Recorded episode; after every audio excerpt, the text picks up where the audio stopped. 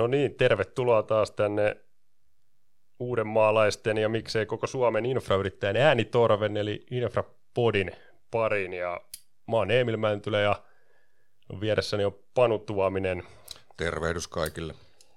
Tota, viimeksi juteltiin vähän konekauppiaiden kanssa, mutta joillekin jäi ehkä vähän epäselväksi, että mikä tämä Infra ry nyt ylipäätään on. Ja tänään varmaan pureudutaan myös siihen vähän tarkemmin. Ja me on kunnia saada vieraaksi tänään diplomi-insinööri, kauppatieteiden maisteri, rakennusteollisuus RT varatoimitusjohtaja, Infra ry toimitusjohtaja ja mitä kaikkea muuta.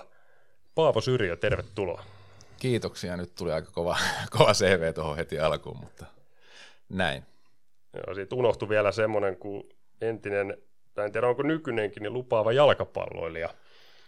Joo, joo, voisi sanoa, että takana, takana lupaava tulevaisuus jalkapalloilijana, mutta sitäkin on tullut, tullut harrastettua, ei mitenkään niin kuin kovin tosissaan, mutta kakkosdivari taitaa olla korkean, korkean taso, millä muun on tuli pelattu. Mitäs, mitäs tota muuta sieltä ikään kuin CVstä löytyy? Tässä mainittiin jo, mainittiin jo tittelit. Miten, miten, miten päädytään Infra ryn toimitusjohtajaksi?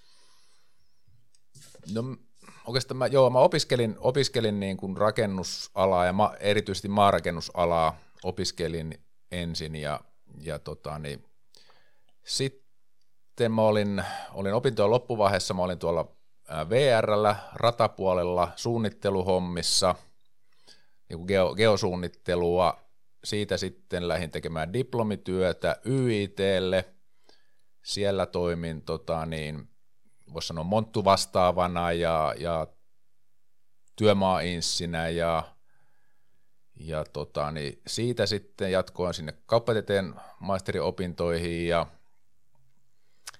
ja tota, niin siinä kohtaa vaihoin sitten sellaiseen IT-yritykseen, joka, joka tota, niin, toimittaa tällaista niin kuin aikataulu kustannushallintasoftaa rakennusalalle, myös maarakennusalalle ja, ja sit, sieltä sitten oikeastaan löysin – löysin tieni siinä vuosituhannen vaihteen jälkeen.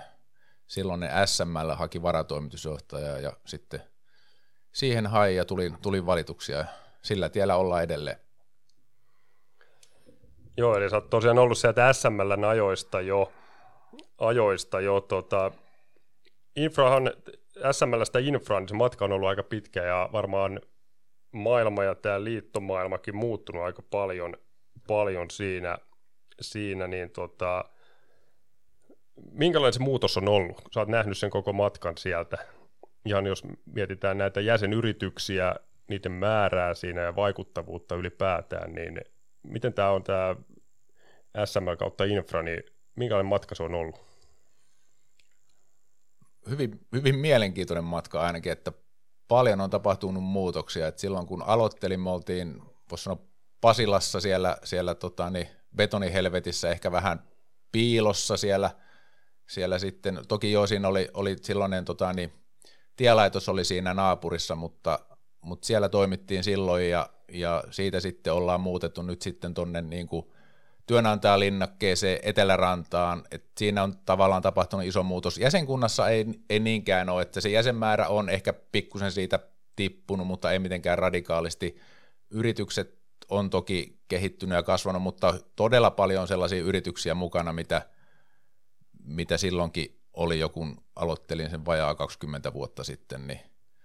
Mutta joo, kyllä, kyllä tosi paljon on. Toki, toki luottamusmiehet, kenen kanssa saa työskennellä, niin siinä on, on tapahtunut muutoksia, että se seuraava sukupolvi on sieltä tullut sitten, että mäkin olen vaikka Emilin Fajan kanssa silloin, silloin tehnyt työtä jo, itse asiassa tehnyt jo YIT-aikana aikana, tota, niin Erkin kanssa tuli yhteistyötä tehtyä ja, ja tota, niin, sitten tässä liittohommissa ja, ja nyt sitten seuraava sukupolvi monessa yrityksessä on astunut remmiin ja teidän kanssa saa tehdä töitä, joka on erittäin mielenkiintoista myöskin.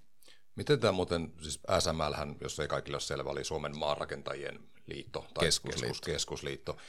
Öö, nyt puhutaan, niin kuin, että on RT-infra infra osa, yksi, yksi osa rakennusteollisuutta. Oliko SML itse asiassa osa rakennusteollisuutta, vaan onko tämä niin infran kohdalla vasta liitytty siihen, vai miten tämä meni tämä? Joo, kyllä se oli, siis SML oli silloin, silloin myös niin kuin rakennusteollisuus, se on ehkä vähän niin kuin jossain määrin niin kuin ulkojäsen, voisi sanoa ehkä näin, että ei oltu läheskään niin tiiviisti mukana, ja, ja tosiaan silloin matka Pasilasta Unionin kadulle rakennusteollisuuden niin kuin pääpaikkaan oli, oli niin kuin fyysisesti pitkä ja henkisesti vielä pidempi, ja, ja niin kuin nyt me ollaan sama kato alla, ja, ja käytännössä niin kuin yhteistä rakentajien edunvalvontaa tehdään kaikki. Onko tämä onko tämä selvästi parantanut infran, infran kuulu, äänen kuulumista ja, ja, ja tota, sitä kautta jäsenten edunvalvontaa? No mun mielestä ehdottomasti on, että tässä, tässä tota, niin, nimenomaan tässä edunvalvonnassa siinä näkyvyydessä, kun me saadaan niin kuin, käytettyä nyt sitten niin kuin, tietyissä yhteyksissä sitä RT-hattua, tietyissä yhteyksissä jopa EK-hattua, niin, niin kyllähän me saadaan niin kuin, paljon paremmin meidän ääni kuuluvia, kun me saadaan niin kuin, tavallaan niin kuin vahvempi selkänoja sille meidän asialle, minkä puolesta me puhutaan, niin kun meillä on koko, koko Suomen rakennusteollisuus vaikkapa, tai voisi sanoa jossain tapauksessa koko Suomen elinkeinoelämä meidän takana, niin kyllähän me ihan eri, eri painoarvo on kuin silloin, kun meillä oli 1600 niin kuin maarakentajaa pelkästään. Joo, ja siinä on varmaan sekin, tai voisi kuvitella, että kun mennään rakennusteollisuutena kertomaan infran asiaa, niin se nimenomaan se vaikuttavuus ja ehkä siellä nämä henkilöt tai tahot joihin yritetään vaikuttaa, niin nekin, niillekin se näyttäytyy se rakennusteollisuus konkreettisempana. Ymmärs, ymmärtääkö nämä tahot, joihin vaikutetaan, niin vieläkään, mit, mitä on infra ja ketä ovat infrarakentajat? Kyllä mun mielestä ymmärtää, ymmärtää hyvinkin. Kyllä niin kuin infrasta on mun tullut semmoinen yleistermi, mikä, niin kuin, mikä hyvin niin kuin nähdään. Ja, ja, ja se, että miten rakennusteollisuudessa niin kuin ajatellaan ja jaetaan, että on, meillä on niin kuin talon rakentamista – infrarakentamista, rakennustuoteteollisuutta ja sitten tällaista niin kuin erikoisrakentamista, erikoistunutta rakentamista, niin kyllä se on aika, aika selkeä ja mun mielestä se on myös niin kuin hyvin selvästi päättäjän tiedossa. Ja jos me ajatellaan poliittisia päättäjiä, niin, niin valtion budjetissa niin kuin tosi iso osa siitä valtion budjetista niin on nimenomaan tätä infrarakentajien ruotelia, eli puhutaan niin kuin valtion teistä ja, ja radoista ja lentokentistä ja meriväylistä, niin – siellä, siellä se raha on oikeastaan, niin kyllä se, se infrarakentaminen ja, ja maarakentaminen on aika tuttua kuitenkin näille päättäjille. No miten tämä, okay, on tämä RT-yhteistyö, mutta kuten todettua, niin RT on sitten taas yksi isoimpia elinkeinoelämän keskusliiton EK jäsenliittoja, niin miten tämä, tämäkin varmaan aika monelle jäänyt hähmäiseksi ja jotkut saa jopa karsastaakin tätä, mikä tämä EK nyt sitten on, miten tämä EK näkyy käytännössä ja mitä, mitä iloa siitä on, että, että, että infra on osa RTtä ja RT osa EKta?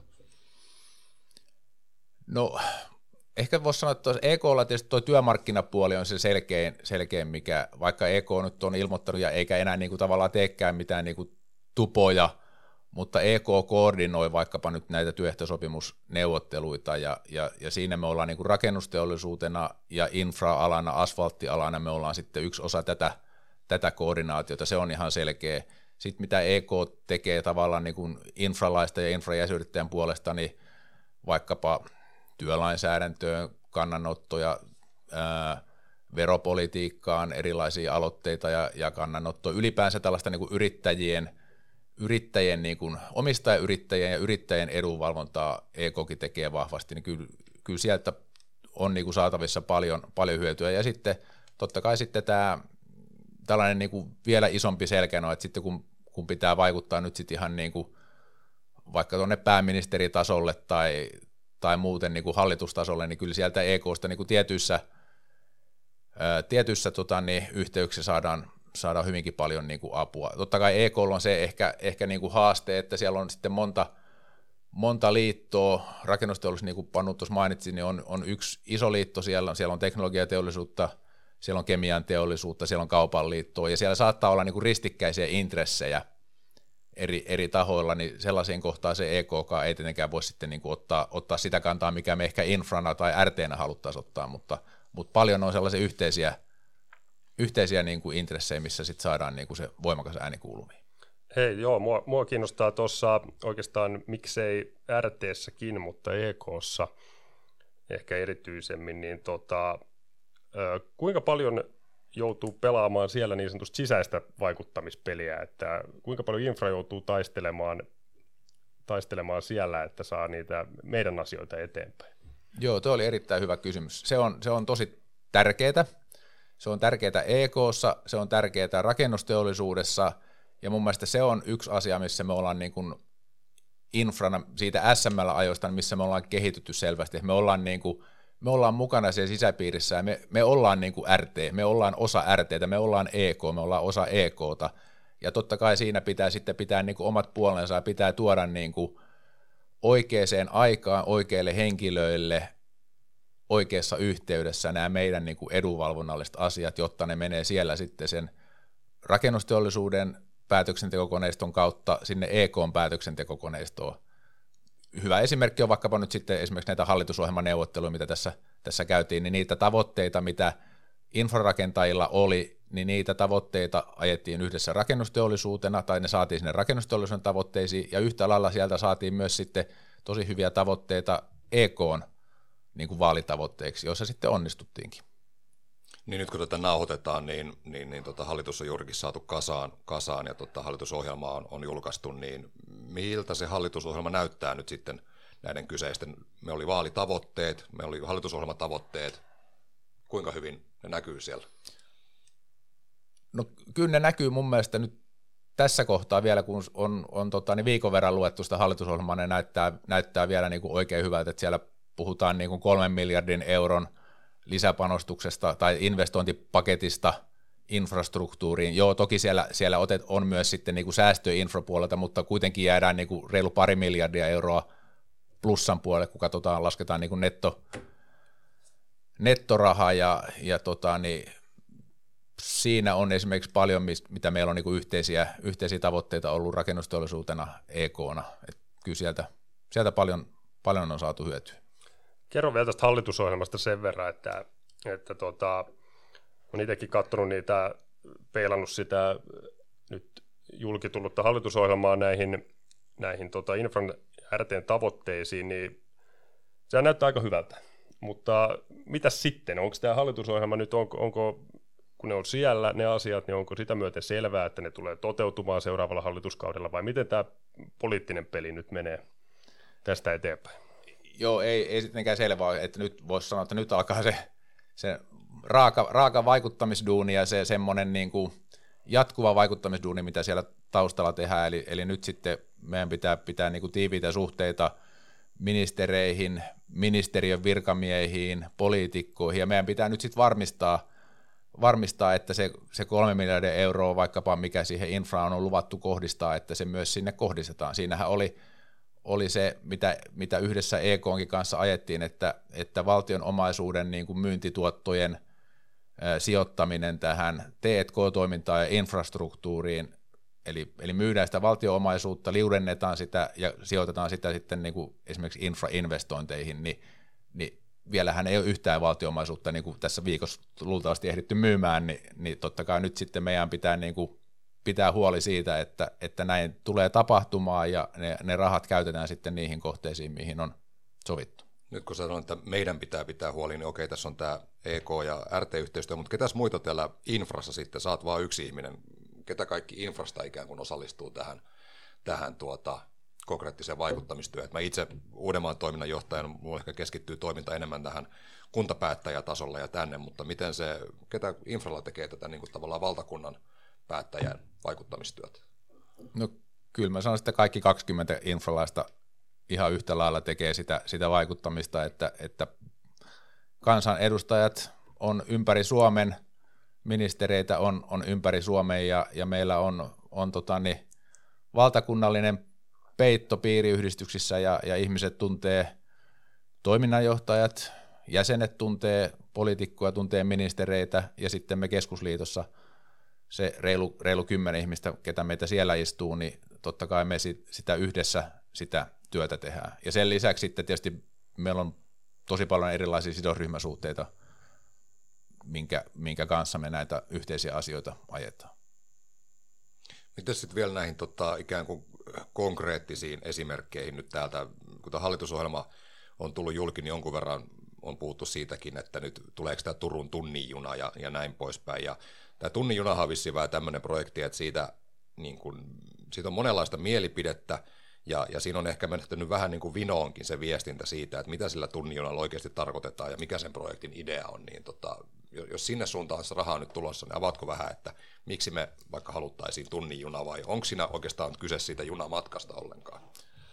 No, rakennusteollisuuden näkökulmasta kyse ei oikeastaan ole siitä junamatkasta tai siitä, että me säästetään nyt sitten 15 minuuttia siitä, siitä, että kuinka nopeasti me ollaan sitten Turussa, vaan rakennusteollisuuden kannalta kysymys on siitä, että, että mitä kaikkea se raiden rakentaminen sitten ympärilleen tuo ja kuinka paljon se boostaa sitten niin kuin muuta rakentamista. Jos me ajatellaan vaikkapa nyt sitten tätä Uudenmaa-aluetta, Länsi-Uuttamaata, niin tällä hetkellähän sieltä Länsi-Uudeltamaalta ainoa niin kuin tapa, tapa tulla Helsinkiin on, on käytännössä nyt sitten oma auto tai joku, joku linja-auto, mutta nyt sitten näillä päätöksillä mitä, tai kirjauksilla, mitä hallitusohjelmaan on, on tehty, niin aloitetaan Espoo-Lohja rata esimerkiksi, joka tuo sitten sen Lohjan, Lohjan ja, ja Vihdin tuo sitten tähän mukaan myös tähän niin kuin pääkaupunkiseudun raideliikenteeseen. Ja jos sitten niin kuin analogiaa hakee vaikkapa, vaikkapa kehäradasta esimerkiksi, niin kuinka paljon se on tuonut rakentamista sinne, sinne niin kuin Vantaan perukoille, niin jos samanlaista rakentamista niin kuin saadaan aikaa sen läntiselle Uudellemaalle ja saadaan ihmiset liikkumaan sieltä Helsinkiin sitten, niin vaikkapa heidän, jotka asuu siellä, niin, niin työssäkäyntimahdollisuudet paranee oleellisesti ja, ja, ja niin kuin ympäristö kiittää, jos pystytään, pystytään niin kuin liikennöimään vihreällä, vihreällä tota, niin, junaliikenteellä. Toki autoilukin muuttuu, muuttuu vihreäksi, mutta se ei niin kuin ruuhkia, se ei, ei tietenkään poista se, että, että ajetaan sähköautolla, mutta mutta tuommoinen säännöllinen junaliikenne, niin se tuo kyllä aika, aika isot joukot sitten yhtä aikaa sinne Helsinkiin. Tai sitten Lohjalle toiseen suuntaan. Niin me, mennäänkö me vähän liian herkästi siihen, että, että tämmöiseen vastakkainasetteluun, että jos me ikään kuin laitetaan rahaa Turun tunnin junaan nyt esimerkkinä, niin se on ikään kuin jostain muusta aina pois tässä, niin kuin, mä puhun tästä niin kuin julkisesta keskustelusta, koska öö, eikö se ajatus kannattaisi just suunnata tähän, mitä mainitsitkin, että kyllä se tämmöinen kehitys tuo mukanaan kehitystä ja radan varsi vetää totta kai rakentamista ja teollisuutta sun muuta sinne ja tuo niin kuin elinvoimaisuutta sille alueelle, jossa se rata kulkee. Joo, ehdottomasti ja, ja tietysti niin kuin sellaistakin tavalla ajatusharhaa helposti tulee, että joo, että nyt, nyt raitetaan rahaa siihen Turun tunnijunaan, niin, niin nyt sitten mikään muu ei, ei niin kuin tavallaan kehity, kehity ja, ja kaikki, kaikki rahat menee siihen, mutta, mutta tavallaan nämä infrainvestoinnit on, joo, ne on isoja, ne on pitkäaikaisia, ja niissä on tietty suunnitteluvalmius, ja ne tulee vuorollaan. Eli, eli kyllä niin kuin sitten sitä rahaa, rahaa laitetaan jossain vaiheessa johonkin muuhun, ja sitä on laitettu, laitettu nyt sitten muidenkin, vaikka muiden maakuntien alueelle tai, tai tiehankkeisiin tai muihin, muihin raideliikennehankkeisiin, että se vähän riippuu siitäkin, että, että mikä se suunnitteluvalmius on, että, että esimerkiksi tämän hallituksen, niin olisi ollut ihan turha tehdä päätös, että aloitetaan Suomiradan niin kuin rakentaminen, sen nopean radeyhteyden rakentaminen vaikka, vaikka Helsingin ja Tampereen välille, koska ei olisi ollut mitään mahdollista aloittaa sitä, kun suunnitelmat on valmiita. Tai saati sitten joku itärata esimerkiksi nyt sitten, se on vielä, vielä kauempana niin kuin suunnitelmista. Niiden vuoro tulee sitten myöhemmin. Joo, ja, ja tämä suunnitteluhan vaatii myös, sinnehän uppoa aika pitkä penni. Joo, kyllä. Se on kanssa, siellä puhutaan kymmenistä, kymmenistä ellei isossa projektissa sadostakin miljoonista euroista, että yhtä lailla sekin työllistää oikeastaan meitä, meitä infrakentajia, ajatellaan vaikka infrajäsenkuntaa, niin, niin siellä on pohjatutkimusten tekijöitä, suunnittelu, suunnitelmien teke, tekijöitä ja, ja kyllä se yhtä lailla heitäkin sitten työllistää. Joo, Joo on just näin, että tämä pitäisi ajatella kokonaisuutena. Ja sit kokona, kokonaisuudesta puheen ollen, niin eikö tämmöisiä nyt, kun nämä ajatkin on tämmöiset, niin näinä tämmöisenä EU-mallioppilaana, niin eikö me voida vaan kävellä Brysseliin ja pyytää sieltä rahoitus näille ratahankkeille? Voidaan ja oikeastaan niin meidän pitäisikin tehdä. Se, että kuinka paljon me sitä rahaa sieltä saadaan, niin se on sitten toinen asia, mutta, mutta tässä itse asiassa nyt tässä hallitusohjelmassa, mitä mun mielestä me ollaan infrana niin kuin erityisesti pidetty esillä, on tämän, näitä, tämän niin kuin sotilaallisen liikkuvuuden, puhutaan military mobilitysta, niin sen, sen rahan niin kuin hakeminen sieltä Brysselistä, niin sitä me ollaan tosi voimakkaasti tuotu esiin, ja nyt hallitusohjelmassa on kirjaus, että, että tämä sotilaallisen liikkuvuuden rahoitus käytetään täysimääräisesti, ja, ja jo tässä, niin kuin voisi sanoa ihan tässä nyt lähimpien, varmaan lähimpien viikkojen aikana, niin annettaneen lisäbudjetti, missä sitten niin kuin tiettyjä hankkeita, tietyille hankkeille annetaan rahoitusta, mihin on mahdollisuus sitten hakea ja saada sitä military mobility-rahoitusta sieltä Brysselistä.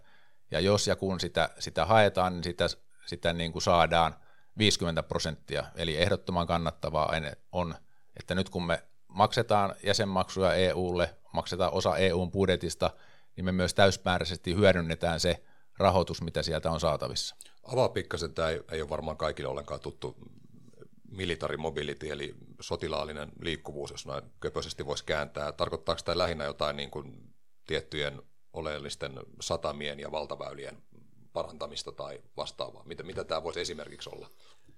No siinä puhutaan sellaista osa niin kaksoiskäyttöisestä infrastruktuurista, eli, eli ne hankkeet, mitkä tätä tukea voi saada, niiden pitää olla niin kuin siviili, mahdollista niin kuin siviilikäyttöön, mutta myös sitten sotilaalliseen käyttöön. Ihan niin kuin voisi sanoa niin kuin puolustusvoimaan ja, ja, ja niin kuin armeijan logistiset, logistiset yhteydet, että kuinka, kuinka sitten tota, niin joukkoja ja, ja kalustoa voidaan sitten siirrellä vaikka nyt sitten Ruotsista, joka toivon mukaan on kohta myös NATO-maa Suomeen, tai, tai sitten Norjasta, joka on jo NATO-maa, niin Suomeen, tai sitten satamien kautta, joo, maanteiden kautta, rautateiden kautta, kriittiset sillat on, on niin kuin todella tärkeitä tämän kannalta. Tässä on niin kuin lentokentät vaikkapa, tässä on niin kuin tosi paljon sellaista, mikä, mille on mahdollisuuksia niin kuin mun nähdäkseni hakea sitä, sitä sotilaallisen liikkuvuuden rahoitusta. Ja sen lisäksi sitten tuoreena NATO-maana, niin sitten meillä on myös nyt mahdollisuus sitten Naton, Naton rahoitusta hakea sitten näihin hankkeisiin. Ja onko nämä sen tyyppisiä rahoja, että nämä tuo ikään kuin hyvää ympäri Suomen, että nämä, nämä ei välttämättä keskity nimenomaan vaan jonkin tässä tapauksessa uudelle maalle, vaan, vaan näitä... Joo, nämä on, nämä on ihan, ihan ympäri Suomen, ja ehkä, ehkä voisi niin kuin ajatella, että, että niin kuin, äh, Pohjoinen Suomi, län, länsiraja siellä, siellä pohjoisessa, niin, niin se on hyvinkin niin kuin mielenkiintoinen, jos me ajatellaan sieltä, sieltä niin kuin arktisia, arktisia joukkoja ja, ja tota, niin ajatellaan Ruotsia ja Norjaa, kuinka sitten isolta mereltä, mereltä niin kuin Norjan, Norjasta saadaan sitä kalustoa sitten Suomen Lappiin, vaikkapa nyt sitten Rovajärven harjoitusalueelle, missä käytännössä niin kuin varmaan lähes 24-7 niin kuin harjoitukset, kansainväliset harjoitukset käynnissä, niin, niin kyllähän se on niin kuin ehdottoman tärkeää, että, että siellä se infrastruktuuri on sellainen, joka pystyy vastaamaan niiden, niihin, siihen kaluston niin kuin kuljetuksen tarpeisiin. Joo. Mennään vielä hei vähän, vähän tota, tuohon vaikuttamiseen, niin, niin minkälaisia, onko mitään esimerkkejä mainita tästä vaikuttamisesta, vaikuttamisesta, minkälaisia, meillä on tämä löpötuki tietysti konkreettisena esimerkkinä, onko mitään muuta, mitä tässä, jos vaikka mietitään nyt viimeistä vuotta, jolloin tässä on kuitenkin ollut aikamoista myllerrystä ja myllerrystä tota, ihan maailmassa ja sitä kautta myös sitä kautta myös suomalaisen infrarakentajan arjessa, niin onko jotain ihan konkreettisia esimerkkejä, joita on, joita on saatu tota, aikaiseksi ja nimenomaan tästä edunvalvontanäkökulmasta? No joo, tuo löpötuki, minkä nostit, on, on selkeä sellainen esimerkki, se on ehkä tämmöinen niin valtakunnallisen tason niin kuin, ja, ja niin kuin hallitustason poliittinen esimerkki, mutta sitten me tehdään paljon sellaista duunia, mikä ei ole välttämättä poliittisella tasolla, vaan se on tuolla niin kuin viranomaistasolla ja, ja puhutaan vaikkapa yhteistyöstä väyläviraston ja, ja elyjen kanssa ja, ja niistä hankintamenettelystä, eli, eli siinä tehdään niin kuin paljon yhteistyötä, että, että niin kuin niitä näkemyksiä, mitä infrarakentajilla on, että me saataisiin niin kuin mahdollisimman paljon kilpailua aikaan, aikaan vaikkapa nyt sitten väyläviraston niin kuin hankinnoissa, niin, niin niitä me niin kuin yhdessä väyläviraston kanssa sitten niin kuin mietitään, että miten, miten niin kuin saada niin kuin lisää kilpailua sinne ja miten saada mahdollisimman paljon niin kuin tarjoajia niihin hankkeisiin ja esimerkiksi tällaisia alalle urakoita ollaan nyt niin kuin sovittu esimerkiksi ratapuolelle tehtäväksi ja, ja, ja se on niin kuin todistettavasti tuonut uusia toimijoita sinne ratapuolelle. Tämä on yksi konkreettinen esimerkki siitä, siitä duunista, mitä tehdään. Tästä ehkä voisikin päästä pienellä asinsillaan siihen, että tota, jos mietitään nyt sitä, että mikä tämmöisen infra ryn tarkoitus on ja, ja merkitys on ja miksi tämmöinen pitää olla ennen kaikkea, miksi, miksi olisi syytä kuulua, kuulua infra ryseen, että se tekee tämmöistä niin kuin mainittua vaikuttamistyötä ja ehkä osin semmoista vähän niin kuin, monesti vähän piiloon jäävääkin, aika tärkeää semmoista pitkäjänteistä työtä. Mutta miten sitten, tota, jos mennään tämmöisiin ikään kuin konkreettisiin hyötyihin jäsenyydestä, niin, niin, niin tota, mikä usein vaikka se PK-yrittäjällä saattaa aika tärkeä, niin mitä, miksi, miksi kuulua liittoon? No mä luulen, että tähän itse asiassa melkein paras, paras vastaaja olisi, olisi yrittäjä tästä, eli, eli tota, niin Emil, mutta, mutta niin kuin, ehkä mä kolme tällaista niin kuin täkyä tai kolme tällaista kategoriaa heittäisin, että yksi on tämä, tämä työehtosopimuspuoli, eli kun me neuvotellaan työehtosopimukset, ja, ja me ollaan toki niin kuin, sitten meidän juristit on parhaita, Suomen parhaita niin kuin tulkitsemaan niitä työehtosopimuksia ja neuvomaan ja auttamaan niissä, että kun tarvitsee palkata uutta ihmistä, tarvitsee palkata kesätyöntekijää, tarvitsee lomauttaa, tarvitsee irtisanoa, apu löytyy aina puhelinsoiton päästä. Sitten meillä on niin kuin sitä muuta alueellista jäsenpalvelua, meillä on erilaisia yhteisostoalennuksia polttoaineista, voiteluaineista, vakuutuksista – korjaussignaalista, you name it, niitä on vaikka, vaikka kuinka paljon. Ja sitten se ehkä se taustalla tehtävä duuni on sitten sitä edunvalvontaa, eli, eli niin kuin tavoitteena saada mahdollisimman paljon niin kuin määrärahoja tälle, tälle niin kuin infra-alalle ja tavoitteena saada, saada se niin kuin kakku, mitä infrarakentajat sitten jakaa, niin mahdollisimman suureksi kasvatettua. Nämä on tällaisia niin kuin ehkä ylä, ylätason asioita, mutta, mutta pikkusen heitä nyt palloa tuonne Emilin suuntaan, että, että mitä kaikki he, te esimerkiksi niin kuin hyödynnätte, että onko vaikka oma infra niin kuin lomakkeet ja, ja indeksitiedot ja muut, mitä siellä julkaistaan, niin onko ne teillä käytössä? Joo, kyllä se on varmaan se, varmaan se tota, mä luulen, että jokaisella yrityksellä ja yrittäjällä on vähän, vähän eri syyt ja omat syynsä kuulua, kuulua ja se kokemus siitä hyödystä, jos näin voidaan sanoa, tai eduista, niin on jokaiselle myös vähän, vähän, niin kuin, vähän erilainen ja tietysti vähän tilanne, tilanteesta riippuvainenkin. Kyllä, mutta meillä esimerkiksi niin me hyödynnetään aika monipuolisesti, että, että näitä tiettyjä tuotepalvelualennuksia, mitä on neuvoteltu sitten oma infra, just tämä lomakepuoli esimerkiksi, ja käytetään paljon meillä hallinnossa esimerkiksi, ja, ja sitten nämä lakipalveluthan on niin kuin mun mielestä toimii äärimmäisen hyvin, että sieltä saa avun, avun kyllä aina, kun on, ja harvoin on mitään oikeastaan sellaista ongelmaa, että tarvitsisi välttämättä niin sanottua lakiapua, mutta ihan kysymyksiä, joihin saa sitten neuvon tai vastauksen, niin ne on kyllä, kyllä ollut arvokkaita, mutta sitten esimerkiksi kyllä se, on, kyllä se, verkostoituminen on älyttömän tärkeää, tässä on tietysti hieno kuulua tämmöiseen liittoyhteisöön ja porukkaan, jossa tavoitellaan koko alan, alan etua ja koitetaan kehittää koko alaa, niin kyllähän se sataa jokaisen yrittäjän laariin myös lopun viimein, mutta toki sieltä saa tämmöistä niin sanotusti liiketoiminnallista hyötyä, kun tutustuu ihmisiin, saa ehkä uusia asiakkaita, uusia yhteistyökumppaneita, kumppaneita ja miksei ihan uusia kavereitakin, että on meidän välillä ihan hauskaakin.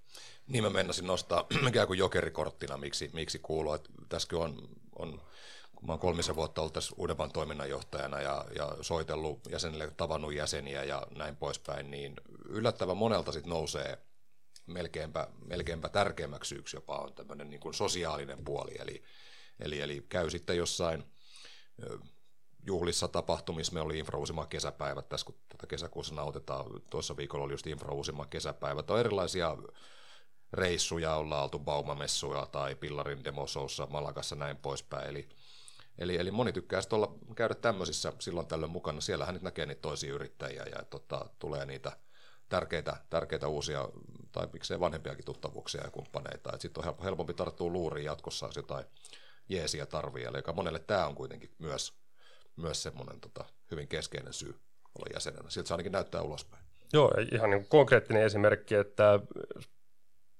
Panu ei tainnut olla silloin vielä mukana, mutta jos Paavo muistaa, kun käytiin tutustumassa tuohon Islannin infraa vähän ja katsomassa siellä Suomen, Suomen tota, jalkapallon karsintaottelua, niin tota, siellä esimerkiksi mä tutustuin ensimmäisen kerran, tai tapasin ensimmäisen kerran niin Sainionville, joka nyt valittiinkin Uudenmaan vuodeksi, vuoden nuoreksi yrittäjäksi ja toimii tässä meillä Uudenmaan hallituksessa myös varapuheenjohtajana ja muutenkin infraaktiivi, niin mehän ei tultu siellä Islannissa juttuun lainkaan.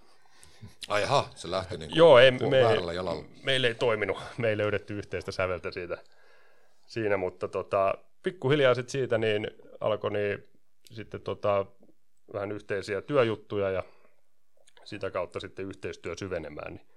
Ja tämmöinen konkreettinen esimerkki, miten voi niin kuin, mitä nyt hyötyä, jos näin voidaan sanoa, mutta on tästä, tota, on tästä infran toiminnasta. Eli kyllä tämä verkostoituminen on varmaan iso juttu monelle. Joo, ja kyllähän mun nämä reissut on sitä ehkä, ehkä sillä parasta, että, että siellä ollaan sitten niin kuin tasavertaisina kumppaneina, e, ei olla välttämättä sitä niin kuin pääurakoitsija aliurakoitsija suhdetta, tai ei ole, ei ole isoja yrittäjiä, on pieniä yrittäjiä, vaan olla, ollaan, niin kuin, ollaan tasavertaisina kavereina siellä, siellä reissussa, ja, ja siellä kun oppii tutustumaan vähän vapaammissa merkeissä, niin sitten sen puhelimen käteen ottaminen ja soittaminen tar- tarvitsee vähän jeesiä vaikkapa, tai, tai haluaa tarjota omia palveluita jollekin isommalle, isommalle urakoitsijalle, niin se on aivan niin kuin eri, eri luokassa. Aivan paljon helpompaa on sitten, kun on, on tutustunut tällaisessa vapaamuotoisemmassa, ja, ja tosiaan tämä Islannin reissu oli, oli yksi, yksi tällainen monista reissusta, millä on oltu se valitettavasti silloin taas Suomi ottaa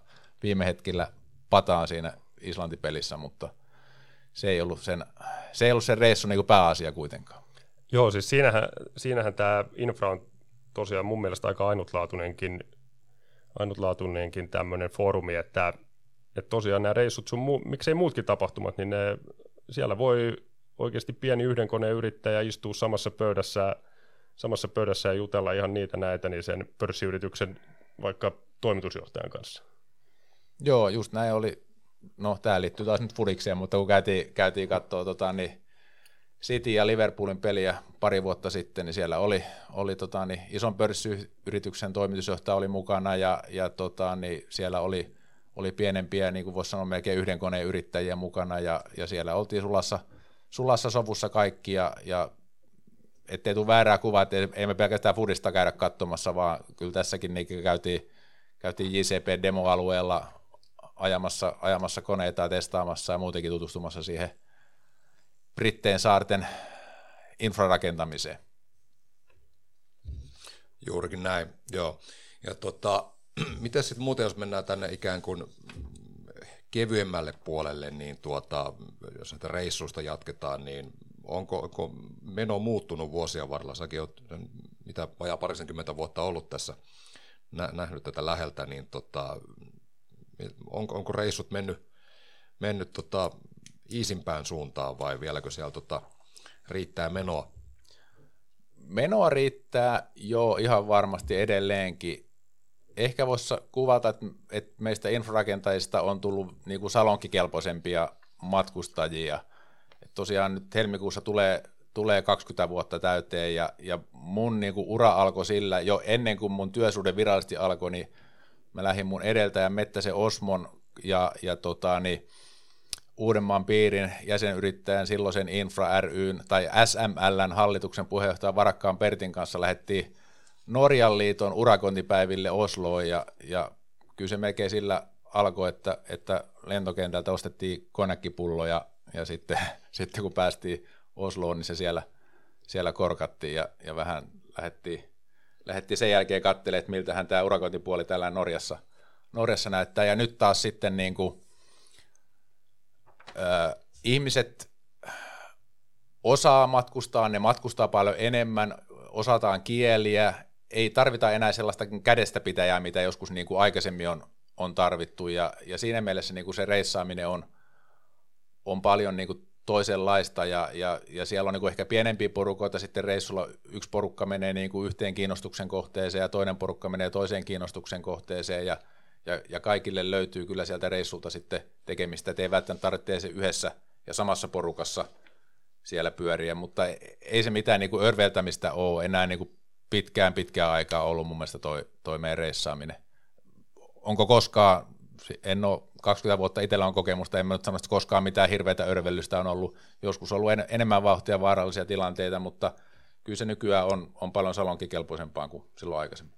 Se on se, että osataan matkustaa, niin Eli nykyään, niin jos ollaan kaikki muut ottaa lyhyelle reissulle käsimatkatavarat, niin kukaan ei ota sinne mitään ruumalaukkoa ilmeisesti mukaan enää tänä päivänä. Vai mitä Panu?